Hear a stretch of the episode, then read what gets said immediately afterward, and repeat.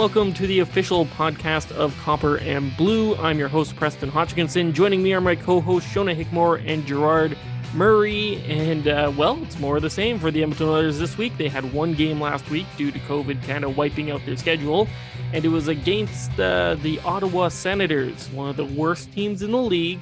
You thought that the Oilers could go in there, kind of exercise their demons, and get a win out of this. And for a lot of the period, a lot of the game, it looked like they do that. They had a three-one lead going into the third period, and then everything fell apart once again. They let in five goals against in the third period alone. They lose the game five to four, or was it six to four? Six to four. So they let yeah, they let in five goals, six to four is the final score. Um, proving that this team is really just not that great right now. Does they just can't find uh once you think they hit rock bottom, they reach another low. Uh Stuart Skinner was the goalie in that game. He didn't look he looked good for stretches in the first 40 minutes, but the team kind of let him down in the final 20 minutes, and he just didn't play that well in the final 20 minutes. So the Oilers losing streak extends to six games. They've lost 12 of their last 14, I believe. And um, you know, we're just here out of the playoffs with Connor McDavid in his seventh year in the league. So, what are you guys thinking right now? Because I have a lot on my mind when it comes to the Edmonton Oilers right now. It's almost too much to talk about, really. Um, I mean, frankly, with loss to the Ottawa Senators, it's one thing to lose to the Ottawa Senators, who are frankly not even doing that badly on their own. Like I think they're on like a seven three and one run or something like that. It's just the way they lost to them. To, the, them, right? It's one thing, you know, six to four. If it was like you know, three, you know, two to two, four to one, whatever, like throughout the game. It's another. The way they lost it is just the soul crusher for me. Yeah. I think um, the thing I mo- I find most disappointing about that loss, other than you know, um, you only had to hold it together for 20 more minutes, is that I cannot. What I can't understand is how. I don't know. Maybe this is just as a a person who's not in hockey, but like, did was it just like nothing is working for you, or were you just unable to adjust when you saw things start to slip away? You know, um, when they got one back, you know, w- as a team, were the Oilers, you know, making adjustments, or did they like um, tighten up and like compound their fuck ups? Which I think we we know what the answer there is, right, based on the results. But I would just think that you know, by this point with this team, you would hope there'd be a little less nerves, jitters, inability to hold on to a leadness going on, you know.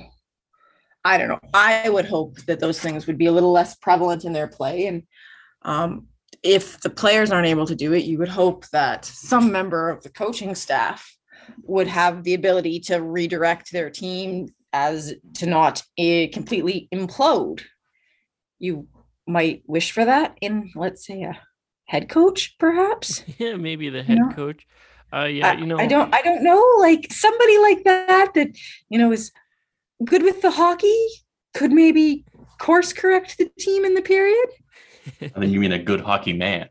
a good, a good hockey man. maybe a I, I hockey- feel like hockey, man need not apply. Wait, wait, wait, I wait, said wait. someone who's good with hockey, not hockey man.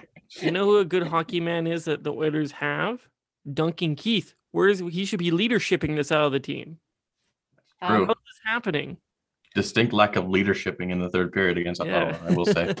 um, you know, I actually found it very interesting that my um, Twitter timeline, I I uh, looked at it the morning after the Ottawa game to find that there was already a delightful article about how Stuart Skinner would never cut it or cut it as an Edmonton Oilers uh, first string goalie, and I I thought that was a, a bit.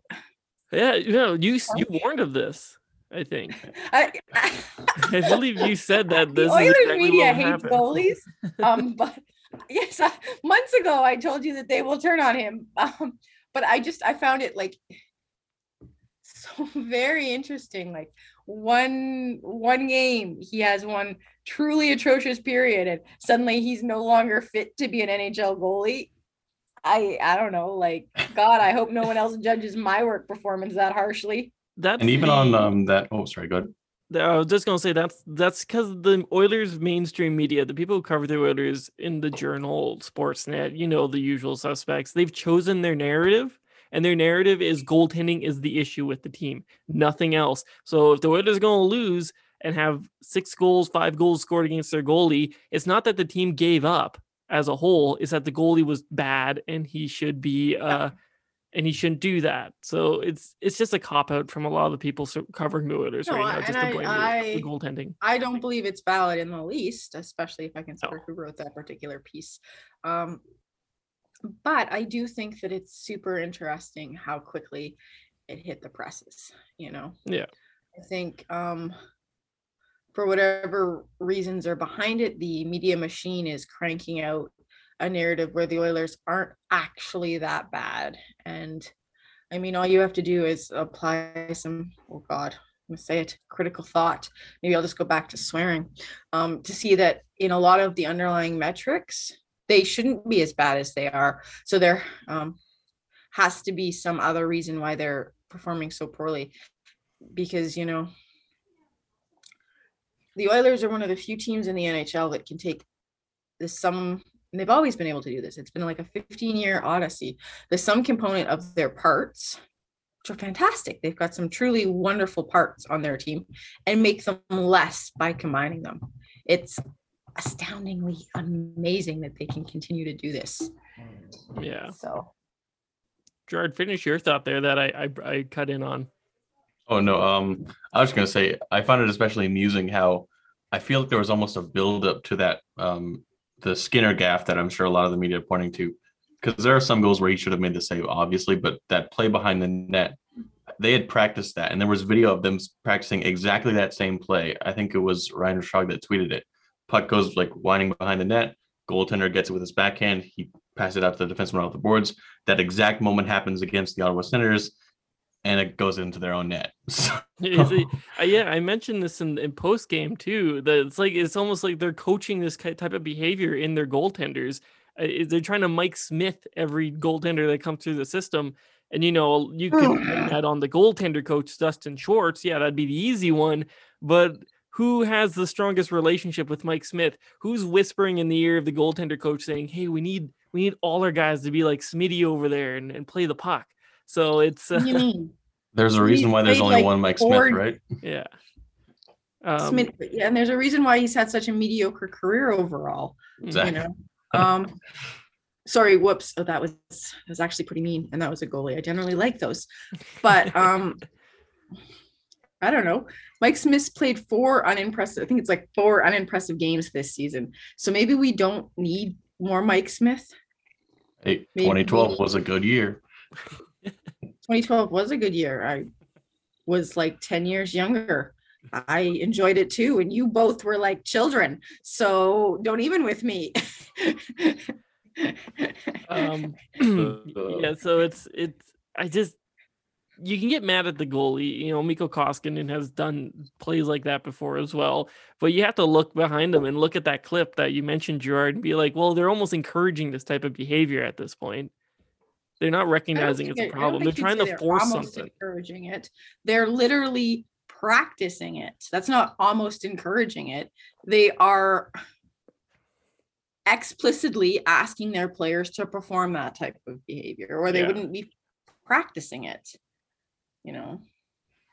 Yeah, it's I don't it's not great. Um, but don't worry, uh, the Stuart Skinner haters um, won't get to see him in action against Florida this weekend because Stuart Skinner got put on the COVID protocol as the Omicron variant is ravaging the league still, and the league seems to just think, eh, we'll just keep going. Um, so You Mikko know what the Koskinen, best part of that is it's not like of the you know the chicken pox. You can't get it once and then be done with it.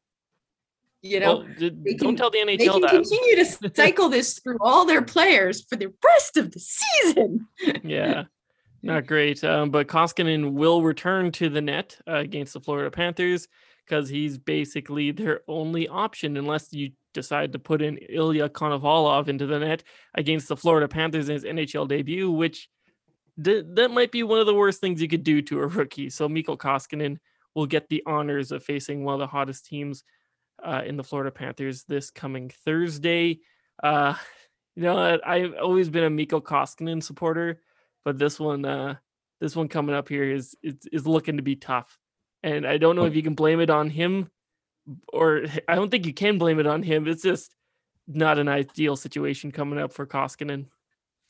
I'm just trying to imagine how just objectively funny it would be if he just goes in there and just shuts everything down. You know, like maybe not a shutout, but like at to the point where like everybody looks at each other in that room like now what? Right? like like Yeah. shoot, he played well. Well- now what do we do? Is- Well, is you know, we would again? still potentially pull a, a Winnipeg Jets series and, and fail to score. You know, we could Yeah. always throw that one in as a variety. Yeah. That too. That's uh well, you know, even if we win that game, which we probably won't at this point if we continue playing the way we- uh, the Whalers are. Um if we if they win 4-2, if 3-2, you know all we're going to hear about is those two those two goals against Mikko Koskinen. The narrative Oh, yeah. against Mikko Koskinen has gotten so volatile, so negative, and so just blatantly unfair at this point that the man can't do anything right. No. So And you Well, wonder no, if it like goes back to like even his comments uh earlier in the season or before the season started about how you know he was kind of he ripped the media a little bit for how he was treated last season, and you're kind of seeing the residual effect of, of that treatment come not only because of last season but also because of those comments before the season. I wouldn't doubt if that had an influence. Yeah, no, no doubt about it. It Oh. does like how can you I mean, I'm gonna be fair to Mikko Koskinen. Our media started it. yeah. Oh no, absolutely. I'm You know. you're not gonna get a different answer out of me. but they uh they definitely um have like but the only thing he could do at this point that they would like is leave right so Wait yeah. a couple of months, I suppose. Yeah, Yeah, so uh the Oilers losing streak grows to six games. Uh they've lost this is their second consecutive uh six game losing streak after winning two in between the losing streaks um, against Columbus and Seattle. So uh, things aren't looking good. Uh, Dave Tippett himself is on an even worse streak. He's on a 12 game losing streak. He's lost 10 of those in regulation and two of those in a shootout or overtime.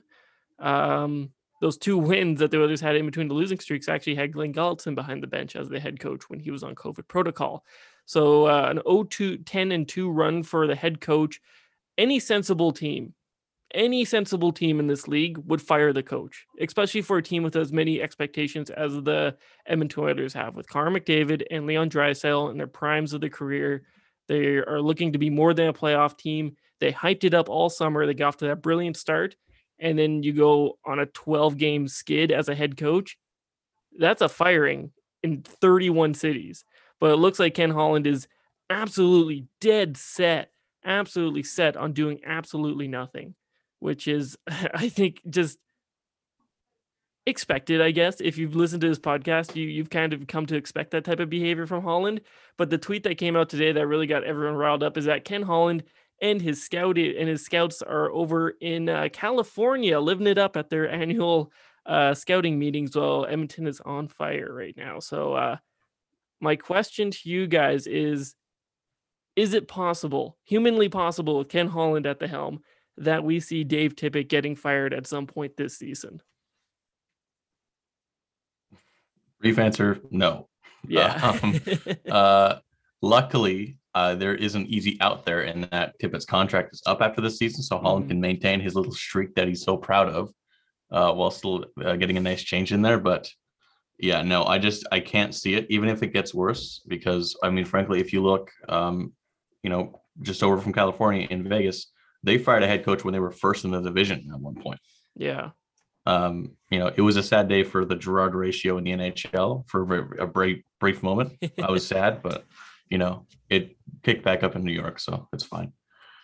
i honestly think um that the oilers playoffs hopes are are um connected to whether or not um there's a change in their management so i think if tippett's still here um which like gerard i foresee um you know don't have a crystal ball and wish i was wrong in my guess but i foresee tippett staying on and I, and i think that the oilers you know um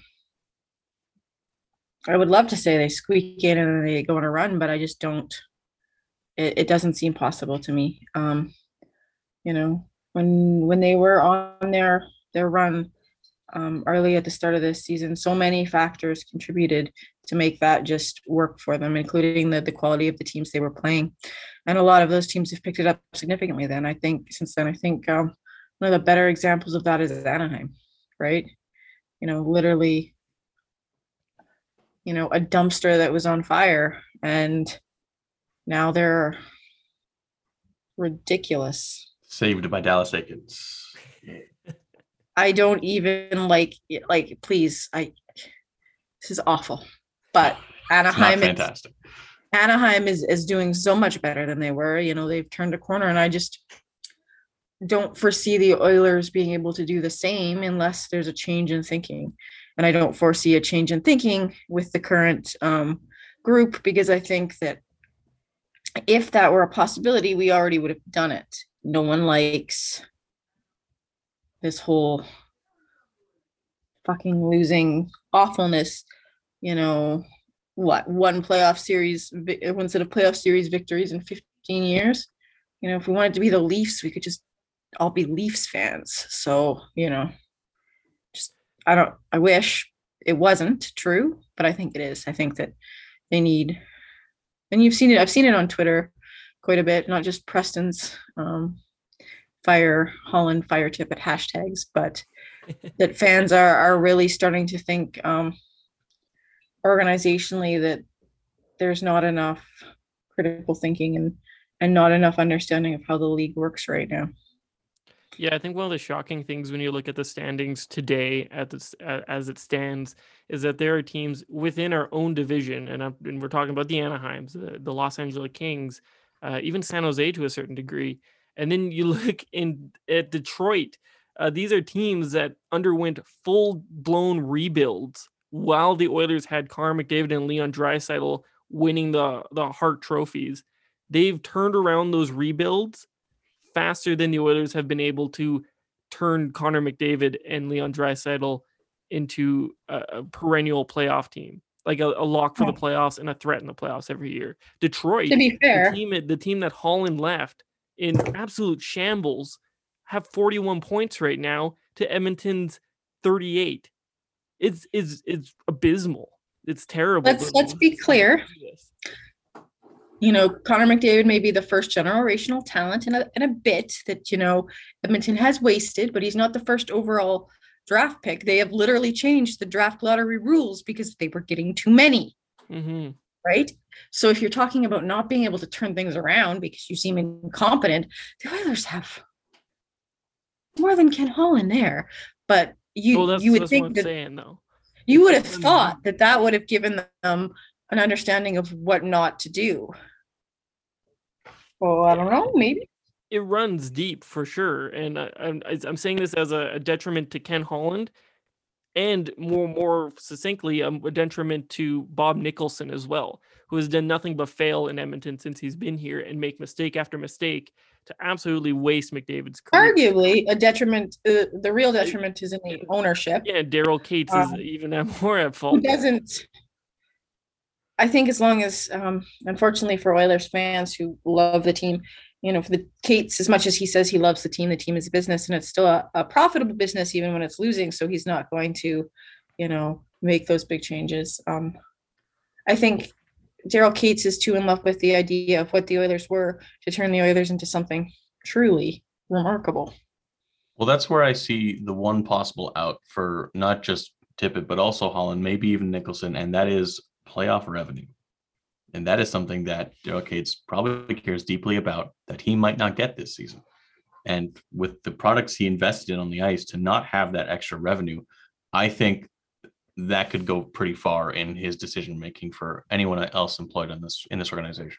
Uh, I'll, I mean, I'll go even further with that. I think the prospect of Connor McDavid asking for a trade could prompt some crazy change that's been a cash cow ever since he's arrived on the Oilers for Daryl Katz. That's the guy. Who didn't need to arrive on the Oilers. All they needed was the golden ball. Yeah.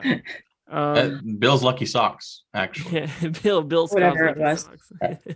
I remember when they did their did go to the playoffs. Um, someone asked me, um, someone not in Edmonton asked me because it was the year they introduced that orange sweater. It's such a delight. Works so well with my coloring. Um, asked me if they'd given them out, if they'd been like a, a seat freebie because there were so many of them in the arena. Um, Like, yes. and there's that. uh, But, you know, if they gave them out or not, there had been up to that season so many purchases of this new orange jersey that they still could have, you know, filled an arena full of people in orange jerseys. So the merchandise, the ability to merchandise the Oilers, Oilers players is just Oh yeah, it's nuts. amazingly profitable. But I, I'm going to go on a brief uh, tangent there with that one because yes, they did send out a new jersey per season seat, sold to season seat holders in at the start of the 15-16 season, and then for the 2016 Heritage Classic, the Oilers did not choose to design a new jersey for it, which actually shocked me. Like I was very surprised at that because that that's like the quintessential cash cow of the outdoor game experience is getting your fans to buy jersey that they'll wear for once outside and then two more times inside. So, sorry, that was, interesting. very I was- off. I was really, I was like really upset about that. I was so upset about it. They had uh, would've Blake it. Wheeler and Cam Talbot at uh, uh, downtown Winnipeg. They had like Wheeler come out with a nice retro gestures. Like, oh, what are the Oilers going to get? Cam Talbot walks out in the exact same jersey that I already owned with his name on it. And oh, okay. So I thought I was hoping for a white version, but as soon as I see, uh, seen as soon as I seen that white Winnipeg jersey, I was like, oh no, we're just gonna stay stand pat, aren't we? Yeah, Um, sorry, that was a very brief uh, tangent, but yeah. um, yeah, but um, the, the only way we're gonna find any, it feels like the only way we're gonna have any tangible change is if something is is gonna be too little, too late, right? Once um Ken Holland, Bob Nicholson are gone, it's probably going to be us missing the playoffs that prompts that type of change.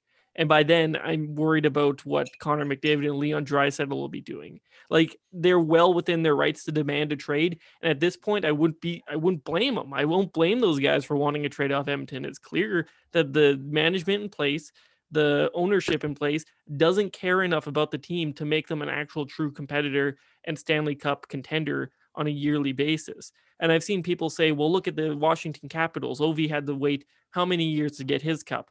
And my re- retort to that is, well, at least they were good. At least they were a lock to make the playoffs. They won president's trophies. They had Absolutely. a few runs, right? We're struggling to even get into the playoffs in our division, which is said to be one of the worst divisions in the game.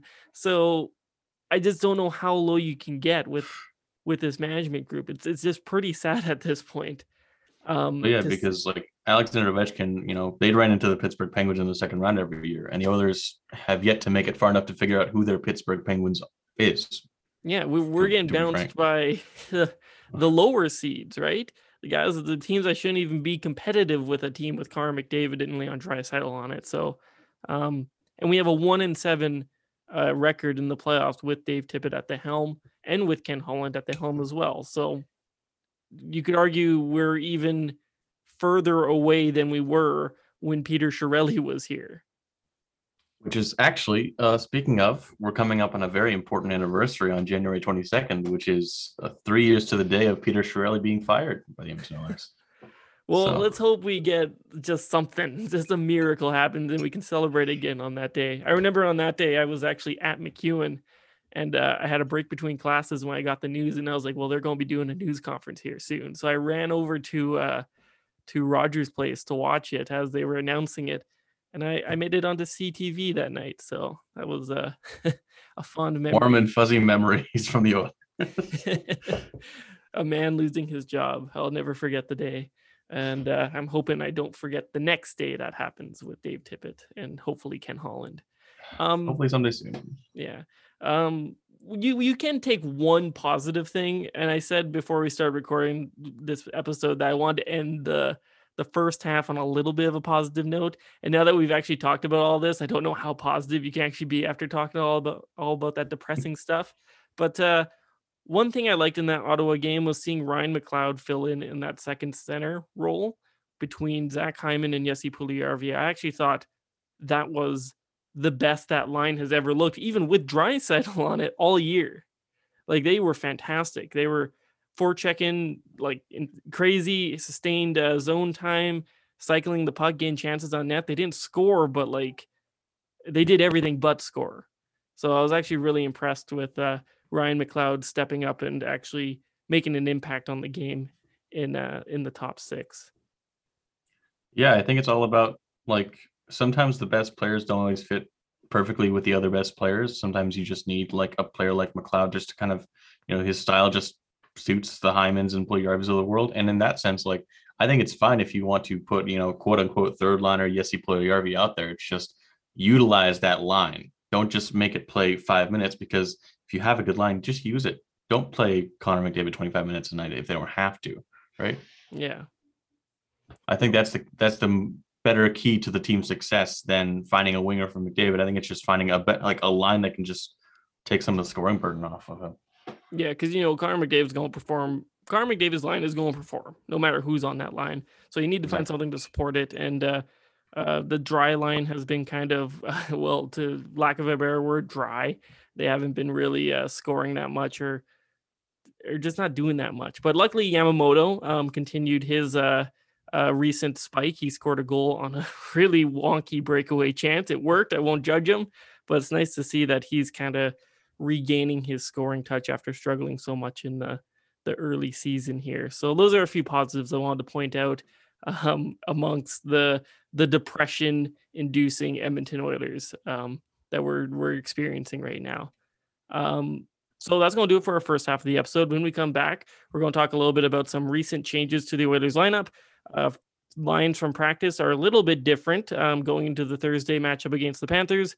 The McDry line broken up.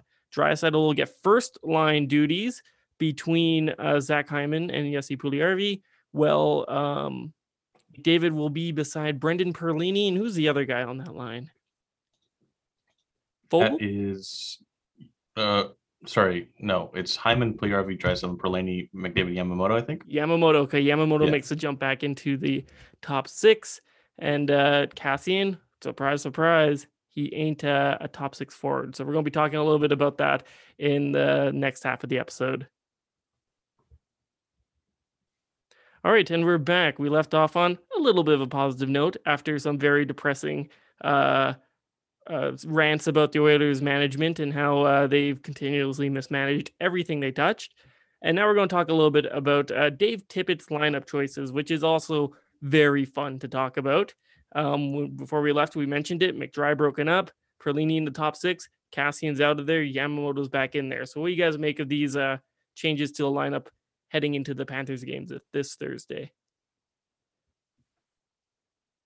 Uh, you're muted, Shona. Oh, Shona, you're muted. That's that's you know um, really good for the listeners. They don't have to hear me. But I was gonna say, I thought every, I thought they, they they kept telling me anyone could do really well with McDavid, but Zack Kassian has gone on a concerted effort for this last few games to prove them wrong, hasn't he?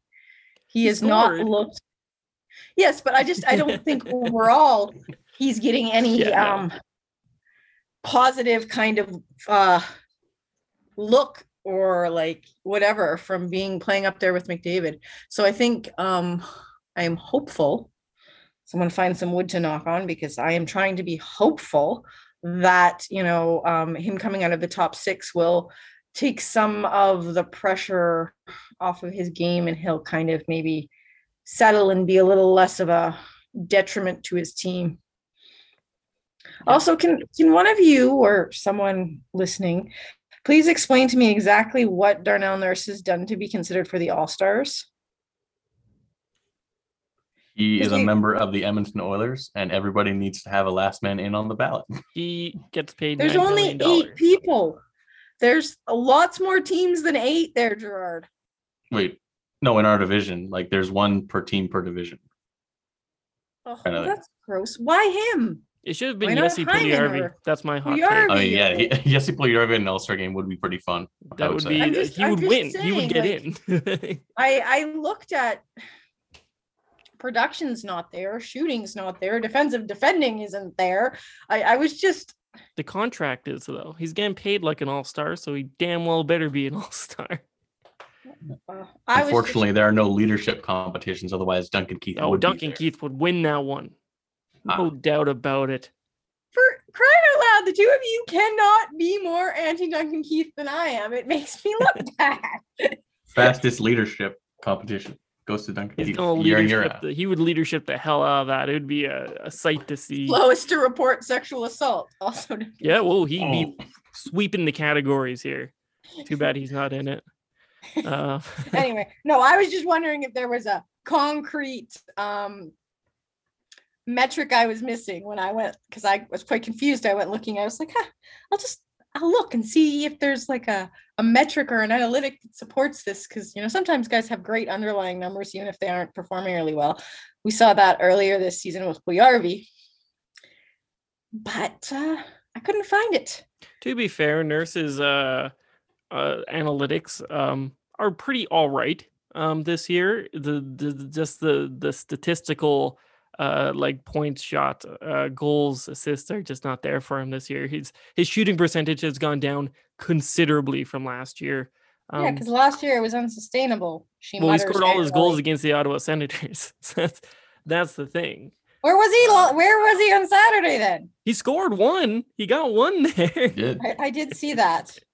um and i know sections of twitter had a had a laugh at that because uh uh that's he just kills the sends for some reason. Um yeah so McDrai's broken up. I think that's a positive. Uh perlini making the jump into the top six not something i would have done but also i'm kind of curious to see how it works out. Because i i like perlini in the bottom six. I love his shot. If he can just act as a trigger man on that line, he could it could work.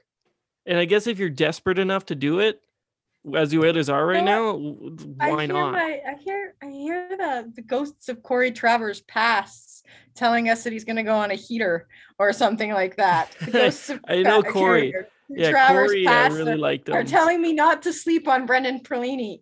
I just so all I like needs to do is summon the preseason powers of Magnus Paajarvi and Ty Rattie that he had earlier this year or last year, I should say, and he's just used that in these in the regular season, and it's going to be fine. to be fair to Yeah. Magnus Paajarvi, his for his rookie year was very good. Not Oh, just yeah. his first preseason. His rookie year and part of his sophomore year were also very good. Oh It's yeah, no, absolutely. Oilers. He got Oilers. My bad. well to be fair, against the Lightning in preseason, you know, can't beat that. to be fair to Puliar or not Puliarvi, P- PRV, um, out of all the young The players one that we've before that, traded, yes. Uh, among all the young players we've traded away in terrible deals, I actually like the trade for him. Oh yeah, I like David Perron. Um, Shout out Craig MacTavish easy- for actually like the two trades there. Paajarvi for Perron, like Paajarvi in a second for Perron, and then Perron for Klinkhammer in the first. We don't talk about what that first ended up being. no for obvious reasons, but- it was just it just vanished. That's No, it just for some reason the league just took it away for no reason. It was Yeah, very it was- unfair. Totally but- unfair to Craig. Nothing else of note happened afterwards. Sorry. Hold on. I'm drawing a blank. The league didn't technically take it away. We just wasted it, right? We uh well if you I don't know who Griffin technical Reinhart is, and I don't want to get into it. Oh, it's that first that we traded back Yeah, to Ma- uh Matthew Yeah. Barzal is just a name I thought of. It's not an actual player that exists. Alright. Um, and you know, to be fair to the uh the s- scouting staff at that point in time, you know, all the evidence that they had pointed to Reinhart being a very good defenseman. Unfortunately, it didn't materialize. But of- if I I, think a look lot at, of if I look at if I look at the uh the draft class before and after that one, um, I'd say a good two thirds of the players that were drafted first round aren't aren't playing right now in the NHL. So yeah, I it's don't know. certainly an interesting couple of years. I whole, don't know. like, I want. I wish I saw some more of what went into that trade because I think the bulk of the thinking was that Bob Green was like, "That boy's an oil king." He won a Memorial Mm-hmm. He was very he he f- he was very, rough, um, tough. if you watched him, he was obviously, you know, in junior, um, his skating wasn't such a liability, which it wasn't the NHL level. He was a he probably still plays hockey, so I'm not going to put him in the past tense.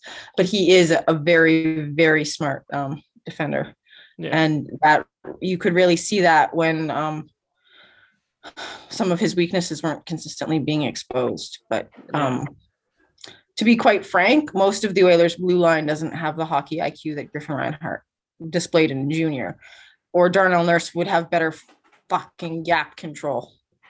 Or Um, not icing the just puck saying. 17 times.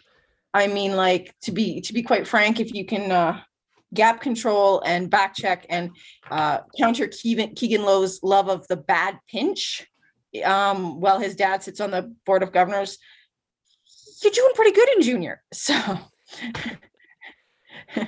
but that's again, that's um, like I said, one of the things that he ha- he would have had more time because the skating.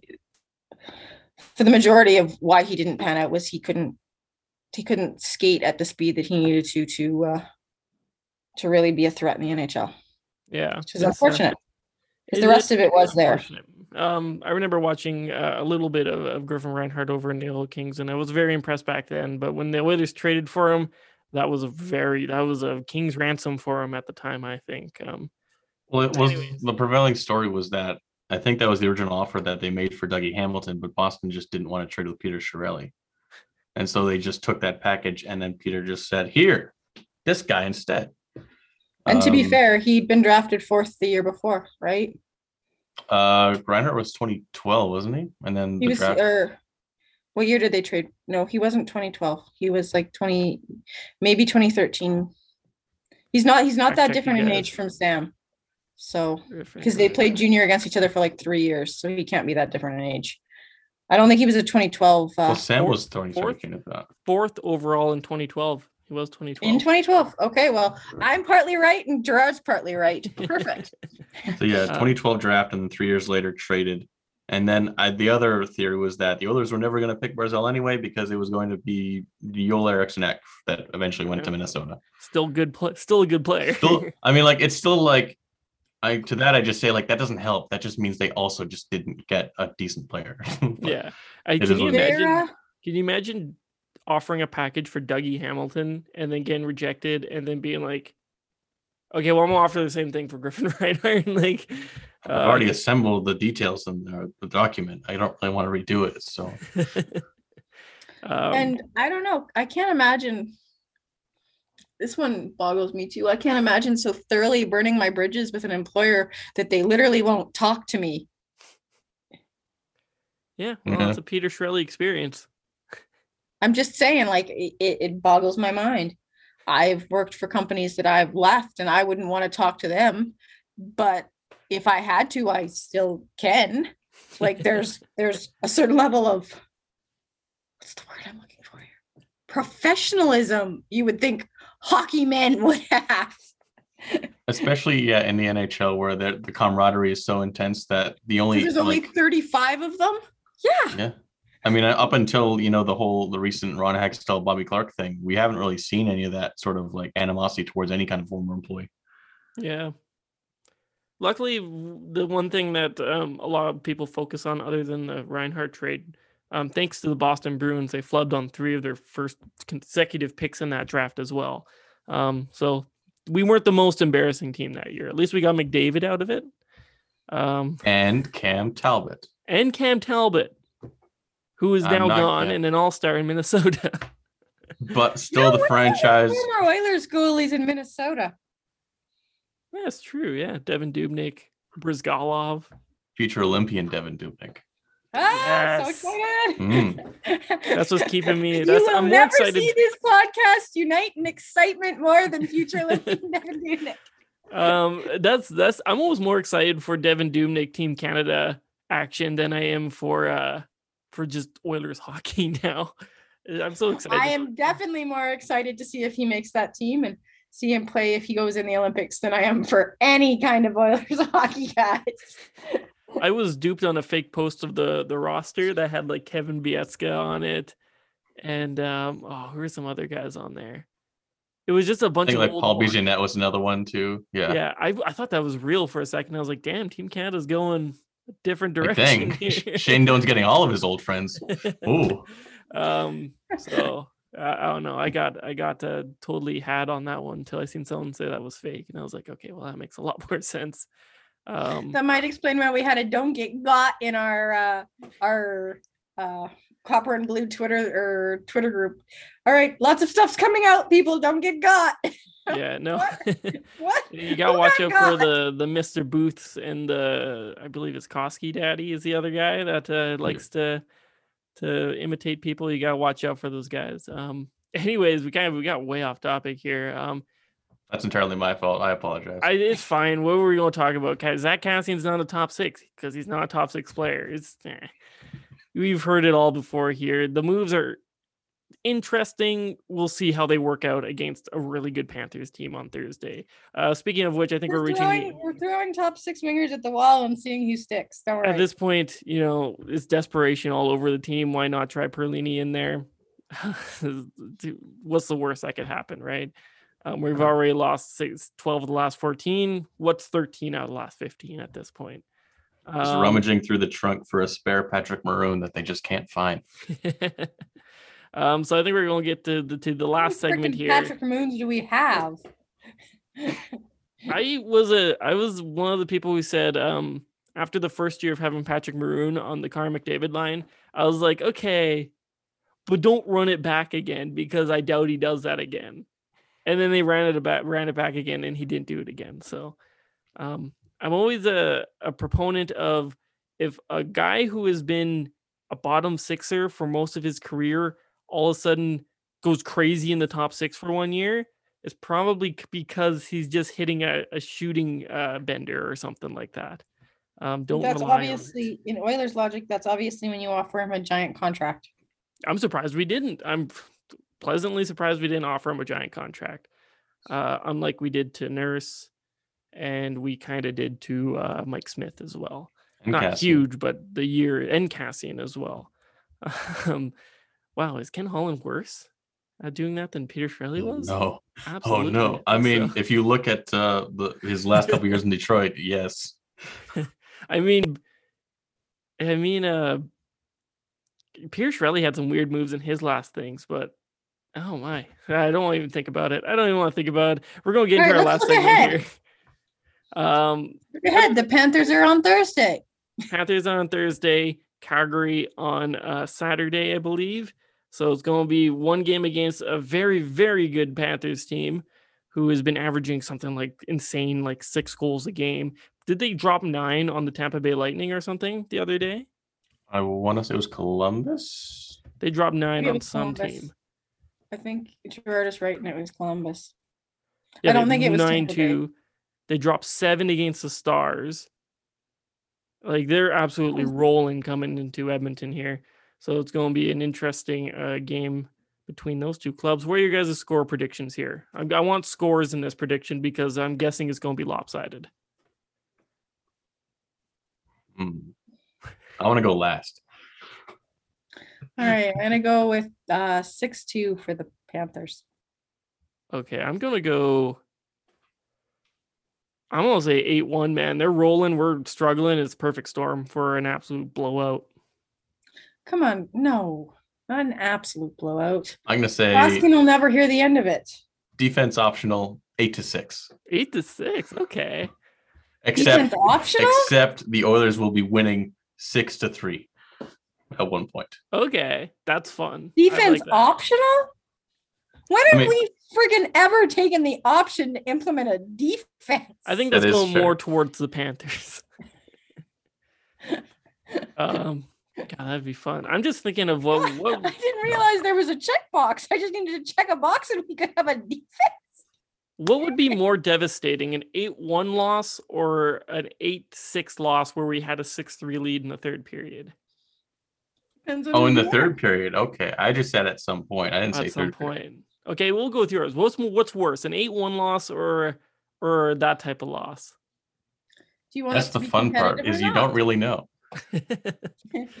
I'm just thinking, what would what's more likely to get Dave Tippett fired? I know he won't get fired, but Nothing. what's more likely? I Nothing. like, I like keeping a shred of hope in my uh, in my mind. Okay, so we're going to get Dave Tippett has more job security than anyone else I've ever seen. Okay. So we're going to lose against Florida. We're going in against Calgary Saturday. Calgary's also struggling. They also have a date with Florida a day before Florida comes to Edmonton. So it's kind of the battle of the losers here instead of the battle of Alberta. Um, who do we got in that one? Ooh. Not Mm. the fans. You know what? I'm going to say Edmonton will win that one. They're like, um, sometimes there's more energy for Calgary. So I'm going to give it to Edmonton. I'll say three to one Edmonton. Ilya Konovalov gets his first NHL win, oh, and and and Tyler Benson scores his first NHL goal. You know what? You the know other what? really positive thing I saw Yeah. It's the in the media weren't completely like lambasting Benson. that's right. People Jim were like, give him a shot. And I was Jim just like, the heck is happening here? It's time for the big brain plays, and that's gonna that's Saturday. Uh, Benson's not getting in over Shore. Let's be real. Let's be real. Well, no, Shore's gonna like get COVID protocol or something after the Panthers game. That's how this works. oh, okay, all right. Yeah. Fair point. that the Konovalov thing's got me excited now. I'm kind of because if if Koskinen does get blown out in that Florida game, we won't have Skinner. That's right. No So Mike. It'll have to be Konovalov. That's the only other option, unless you want to roll Skinner again. But with the way, or if you're unless you want to roll Koskinen again, but with the way everyone's been talking about him, don't know if you could do that. Very interesting. Very interesting. I think I'll take. This is a hard one for me. It's going to be close to one Edmonton, I'll say, and it goes to overtime. McDavid, Draisaitl do their thing, and uh, they win it. That's my prediction. Uh, I'm also hoping Konovalov makes it. That I'm not going. I'm not going to commit to it, but I'm very hopeful of it. That would be pretty fun. Uh, even if we lose, just to see Konovalov in in net would be pretty fun. It's the time of the year where you're just hoping for just the weirdest and just nonsensical stuff. And you Just know, something to go. right. exactly, exactly. Awesome. All right, I think that's gonna do I it. thought this was the time of the year where we were supposed to see our team buckle down and start pushing towards the playoffs, not We're trying to pull a Sean, rabbit out of its hat. Never mind. I'll just, you know, take myself off. Take myself off to be grumpy in peace. Ilya Uh, Konovalov, Jordan Binnington. You know what? Oh. No, we can't we can't accept Jordan Binnington. Um, we have enough pieces of shit already. Okay, no, but like we are the, full up on the pieces of shit. scenario, the Binnington's not scenario is, acceptable. you know, I'll just say the scenario between the two. Yeah, I Konovalov, can take it. I can live. Binnington. Konovalov's saying. better. There's there's a hierarchy here. Konovalov is better. We're not saying Konovalov is Binnington. We're saying Konovalov is going to be better. Okay, that's Well, our I hot hope take to end this episode. just. Konovalov I'm just saying, saving the season. We're calling it right now. let it ride. Let's go. Awesome. All right, Konovalov win going, saving the season, taking us to a cup. It's set in stone already. That's going to do it for this week's episode. Thank you guys for listening, and we'll talk to you guys next week.